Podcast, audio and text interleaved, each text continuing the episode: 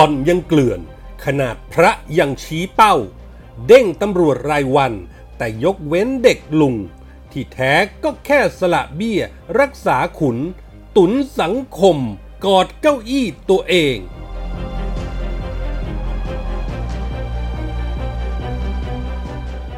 ผวาทั้งดอนเมือง ขบวนการค้ามนุษย์ ขนโรฮิงญาติดโควิดงอม รอส่งลงใต้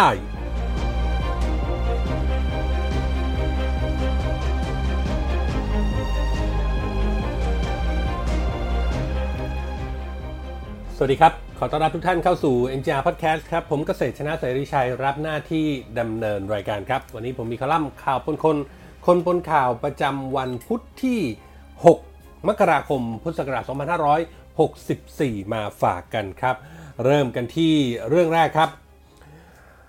เรื่องบ่อนที่เป็นแหล่งแพร่ระบาดของโควิดรอบใหม่นี้นะครับ โดยเฉพาะบ่อนระยองของหลวงจู้สมชายที่แพร่เชื้อกระจายลามไปถึงจังหวัดใกล้เคียง ตามด้วยบ่อนจันทบุรีและตราดกลายเป็นกระแสสังคมกดดันให้รัฐบาลต้องออก action ใช้ยาแรงลุยกวาดล้างปราบปราม แต่ในความเป็นจริงครับกลับยังเห็นเป็นเพียงคำสั่งโยกย้ายในตำรวจที่เกี่ยวข้องระดับผู้การจังหวัด ขณะที่ในภาวะคับขัน เจ้าหน้าที่รัฐก็คุมการระบาดของคลัสเตอร์บ่อนไม่ได้ เพราะว่าบ่อนยังมีอยู่เกลื่อนกลาดรายวัน ขณะที่พระสงฆ์องค์เจ้านั้นยังรู้อดรนทนไม่ไหว ดังตัวอย่างหลวงพ่อน้ำหอม วัดไร่กล้วยอำเภอศรีราชาจังหวัดชลบุรี โพสต์เฟซบุ๊กเปิดโปงบ่อนพนันย่านศรีราชาว่ามีทั้งย่าน 9 กิโล วังหิน และเขาแตงอ่อน วอนคนไปเล่นไปตรวจหาเชื้อโควิด -19 หลังทำคนเดือดร้อนไปทั่ว หลวงพ่อโพสต์ลงโซเชียล ชี้เป้าบอกเบาะแสเสร็จสับ แสดงว่าเหลืออดกับการทำงานของเจ้าที่รัฐจริง ๆ ไม่นับรวมว่าที่บอกว่ากทมไม่มีบ่อน แต่พ่อเมืองกาญจนบุรีก็ฉีกหน้ารัฐบาล โพสต์ลง Facebook เช่นกันว่า ผู้ติดเชื้อสองสามีภรรยาคนการนั้น ได้รับเชื้อมาจากบ่อนติ่นเกล้าคำถามคือว่าแล้วตำรวจและฝ่ายปกครอง ได้รับนโยบายกวดขันคุมเข้มกันอย่างไร ยังปล่อยให้บ่อนมีอิทธิฤทธิ์แพร่เชื้อโควิดให้สังคมเดือดร้อนอยู่ทุกวัน 5 มกราคมครับฝากตะวันออก 5 จังหวัดพื้นที่ระทมทุกจากบ่อนพลตำรวจโทวีระจิรวีระ ผู้บัญชาการตำรวจภูธรภาค 2ก็ลงนามในคำสั่งเด้งผู้การตราดพลตำรวจตรีเสถียรบุญคำผู้บังคับการตำรวจภูธรจังหวัดตราดเป็นรายล่าสุด หลังจากวันก่อนนั้น ผู้การจังหวัดใกล้เคียงล้วนโดนกันทั่วหน้า ว่ากันว่างานนี้พลตำรวจเอกสุวัสด์แจ้งยอดสุขพบตรก็ก้นร้อน เมื่อวานถูกสื่อซักหนัก ถึงจะยอมรับว่ามีลักเล่น ลักลอบเล่นการพนันหลายพื้นที่ แต่ไม่มีหลักฐานเอาผิด เพราะบ่อนมักมีการกล่าวอ้างตัวบุคคล ซึ่งเป็นเจ้าของบ่อน รวมถึงมีการอ้างชื่อบุคคลสำคัญ และนักการเมืองว่าเป็นผู้ให้การสนับสนุน แต่การทำงานของตำรวจเมื่อไม่มีหลักฐานก็ไม่สามารถดำเนินคดีได้ เรียกว่าออกตัวกันไว้ก่อน แต่ที่พบตรโดนจี้มากที่สุดก็คือ การเด้งผู้การจังหวัดในพื้นที่ภาค 2 เกือบจะหมดแล้ว แต่ทำไม ตัวใหญ่ ๆ ระดับอย่างผู้บัญชาการภาค 2 ถึงไม่ต้องรับผิดชอบ แน่นอนครับสังคมย่อมคิดว่าหนึ่งนั้นเป็นเรื่องของการสละเบี้ยเพื่อรักษาขุน ที่รัฐราชการสีกากีชอบทำกันในเวลาที่พบบ่อนในพื้นที่ 2 นั้นก็คือผู้บัญชาการภาค 2 นั้น มีผู้หนุนหลังที่ต้องเป็นระดับบิ๊กเบิ้มเสียงลือเสียงเล่าอ้างว่ากันให้แซดว่าเป็นเด็กลุงจึงไม่มีปัญหา ถามว่าคนระดับพบตร มีหรือจะไม่รู้ข้อมูลบ่อน อย่าว่าแต่ภาคตะวันออก ทั่วประเทศครับพบตรต้องรู้อยู่แล้ว และผู้ใต้บังคับบัญชาแต่ละคนไผเป็นไผแต่งตั้งโยกย้ายมาอย่างไรทำไมจะไม่รู้ตื้นลึกหนาบาง สังคมก็เลยสงสัย นี่หรือไม่เป็นเหตุผลที่ลุงตู่ประธานกตรรับผิดชอบตำรวจเต็มๆมัวแต่เงื้อง่าส่วนพบตรก็อ้ำอึ้งหาเหตุผลมารองรับ และเล็มฟันระดับเล็ก ๆ ของตัวเองไปก่อน เพื่อลดกระแสสังคม อีกทางหนึ่งก็เพื่อพรางตัวเองเอาไว้ให้อยู่รอดปลอดภัย ฐานปล่อยป่าละเลย จนทำบ่อนวิบัติบัตรไปทั้งภาค หรือระดับประเทศ งานนี้จะห้ามไม่ให้คนคิดว่าทั้งลุง และพลตำรวจเอกสุวัสด์รู้เห็นเป็นใจกันทั้งกระบวนการได้อย่างไรขบวนการบ่อนระยอง สะท้อนให้เห็นรากเหง้าของปัญหา เครือข่ายอำนาจที่เหนือรัฐบาล เป็นอำนาจแฝงหรือ Deep State ที่ร่ำลือกันหนักหนาว่า วางตัวคนมาคุ้มครองเส้นทางสวยบ่อนโดยเฉพาะ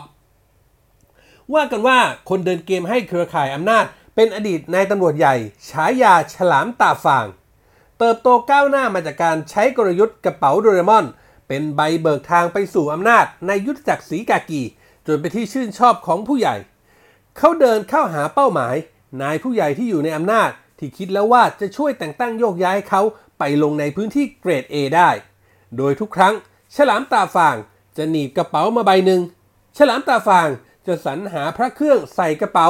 มาตั้งแต่มีตั้งแต่พระสมเด็จรวมถึงพระเครื่องในชุดเบญจภาคีอื่นๆ และพระเครื่องยอดนิยมที่มีราคาเช่าหากันหลักแสนหลักล้าน แต่ละองค์ล้วนจัดอยู่ในประเภท แท้ล้านเปอร์เซ็นต์และสวยๆทั้งนั้น ตอนแรกก็ส่องดูกันไปก่อน จนเห็นว่านายนั้นชอบองค์ไหน เขาก็จะขออนุญาตนิมนต์พระองค์นั้นให้เป็นของกำนันกับนายไป เจอไม้นี้เข้าไป นายผู้ใหญ่ก็เสร็จทุกราย และฉลามตาฟางก็ได้ของตอบแทน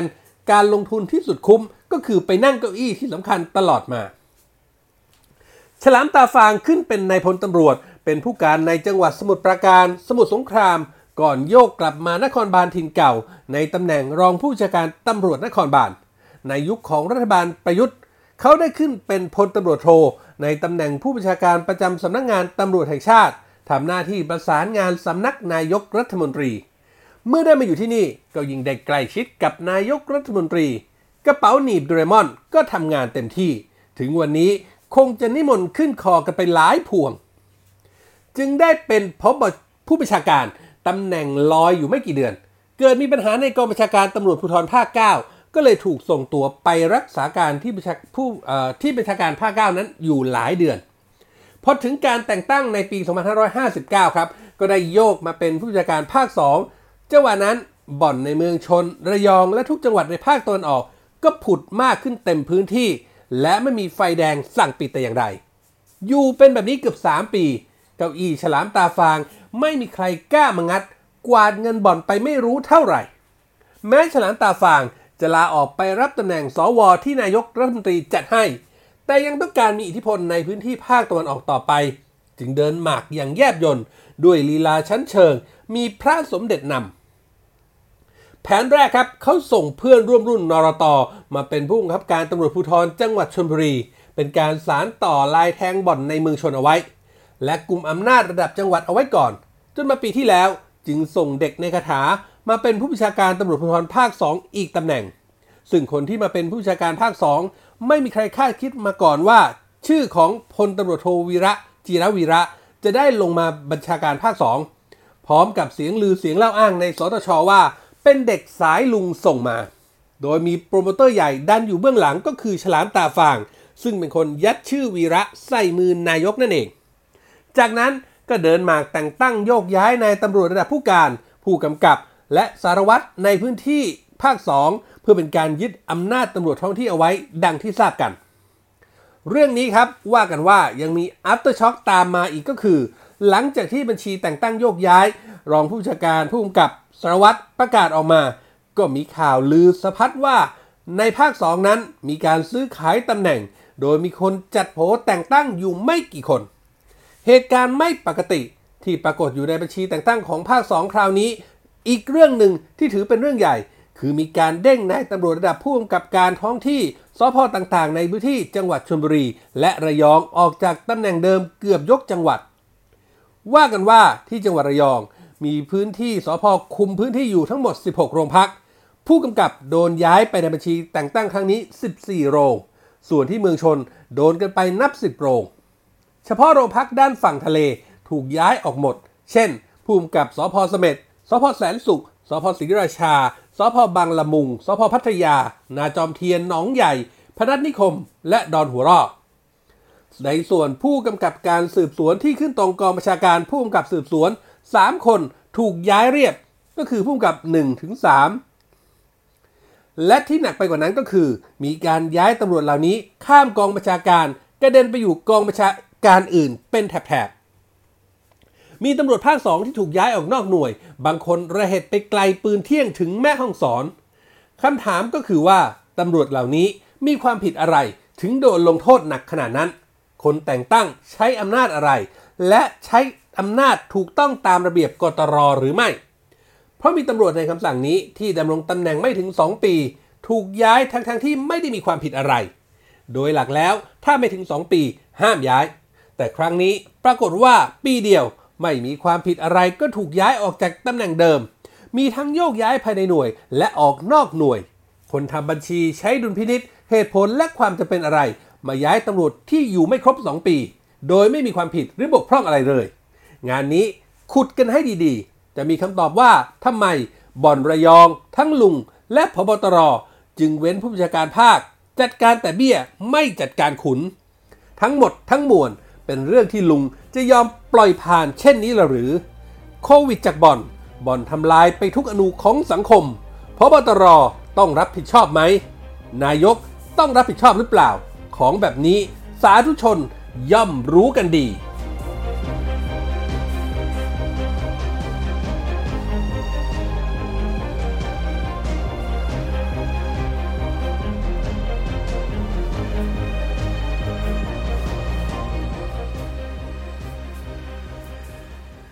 ก็ไม่รู้จะบอกว่า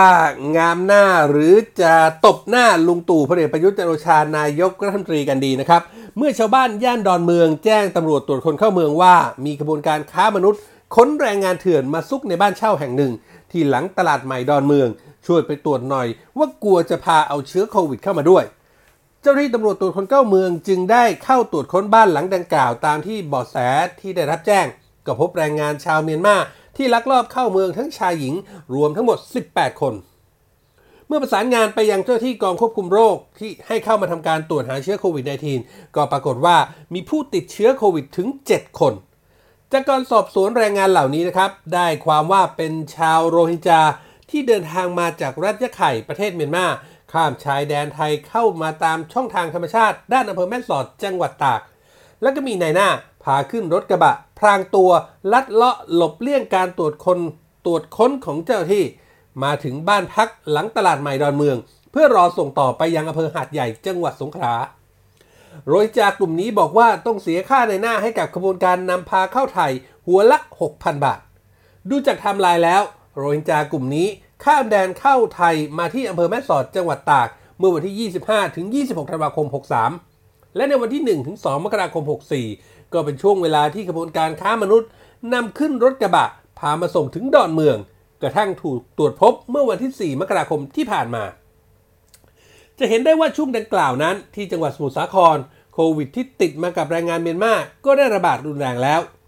ลุงตู่พลเอกประยุทธ์จันโอชา ลุงป้อมพลเอกประวิตรวงสุวรรณรองนายกรัฐมนตรี ลุงป๊อกพลเอกอนุพงศ์เผ่าจินดารัฐมนตรีว่าการกระทรวงมหาดไทย ก็ได้กำชับเจ้าที่ฝ่ายความมั่นคง ทั้งตำรวจทหารและฝ่ายปกครองแล้ว ให้ดูแลชายแดนที่เป็นช่องทางลักลอบหลบหนีเข้าเมืองอย่างเข้มงวด ทั้งที่แม่สายแม่สอด และยังประกาศกร้าวว่าจะจัดการกับขบวนการคนชั่วเหล่านี้ให้สิ้นซาก ตามไทม์ไลน์ดังกล่าว แสดงให้เห็นว่าขบวนการคนชั่วเหล่านี้ ไม่ยี่ระไม่สนใจกับคำสั่งและคำขู่ๆทั้งหลายของลุงยังคงทำมาหากินกันตามปกติ ไม่สำนึกไม่สำเนียกว่า แรงงานเหล่านี้เป็นกลุ่มเสี่ยงสูงที่จะนำพาเชื้อโควิดเข้ามาระบาดในไทยทำให้สถานการณ์แย่หนักลงไปอีกคำถามจึงมีว่า ในเมื่อมีการประกาศคุมเข้ม ห้ามเคลื่อนย้ายแรงงานต่างด้าวเข้ามา มีเจ้าที่หลายหน่วยงานตั้งด่านตั้งจุดสกัดตามเส้นทาง แต่ทำไม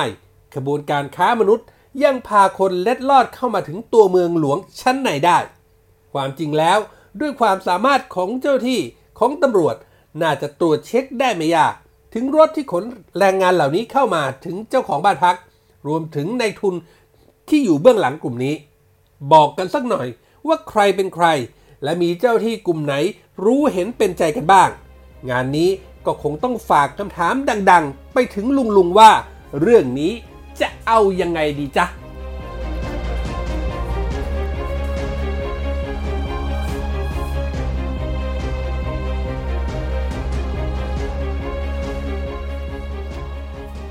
นี่คือเรื่องราวจากคอลัมน์ข่าวปนคนคนปนข่าวที่ผมนำมาฝากกันในวันนี้นะครับ คุณฟังสามารถเข้าไปอ่านเพิ่มเติมได้ครับ ในเว็บไซต์ของเรา mgronline.com นอกเหนือไปจากข่าวสารสถานการณ์ที่เราอัปเดตให้อ่านกันตลอด 24 ชั่วโมงแล้ว ยังมีคลิปข่าวที่น่าสนใจ ให้ได้เลือกรับชมกันอีกด้วยครับ และก็ถ้าหากคุณฟังคุณผู้ชมมีข้อแนะนำติชมประการใดนะครับ ทิ้ง comment ไว้ได้ในท้ายข่าว หรือถ้ามีโดยตรงถึงพอดแคสต์ของเรานะครับก็ search หา MGR Podcast ได้ทันทีครับ ทุก comment ทุกความเห็นเป็นกำลังเป็นแรงใจให้พวกเรานำไปปรับปรุงพัฒนาผลงานให้ออกมาเป็นที่ถูกต้องตรงใจคุณผู้ฟังมากที่สุดครับ วันนี้หมดเวลาแล้วครับ ขอบพระคุณทุกท่านที่ติดตาม ผมเกษตรชนะเสรีชัยลาไปก่อน พบกันใหม่โอกาสหน้า สวัสดีครับ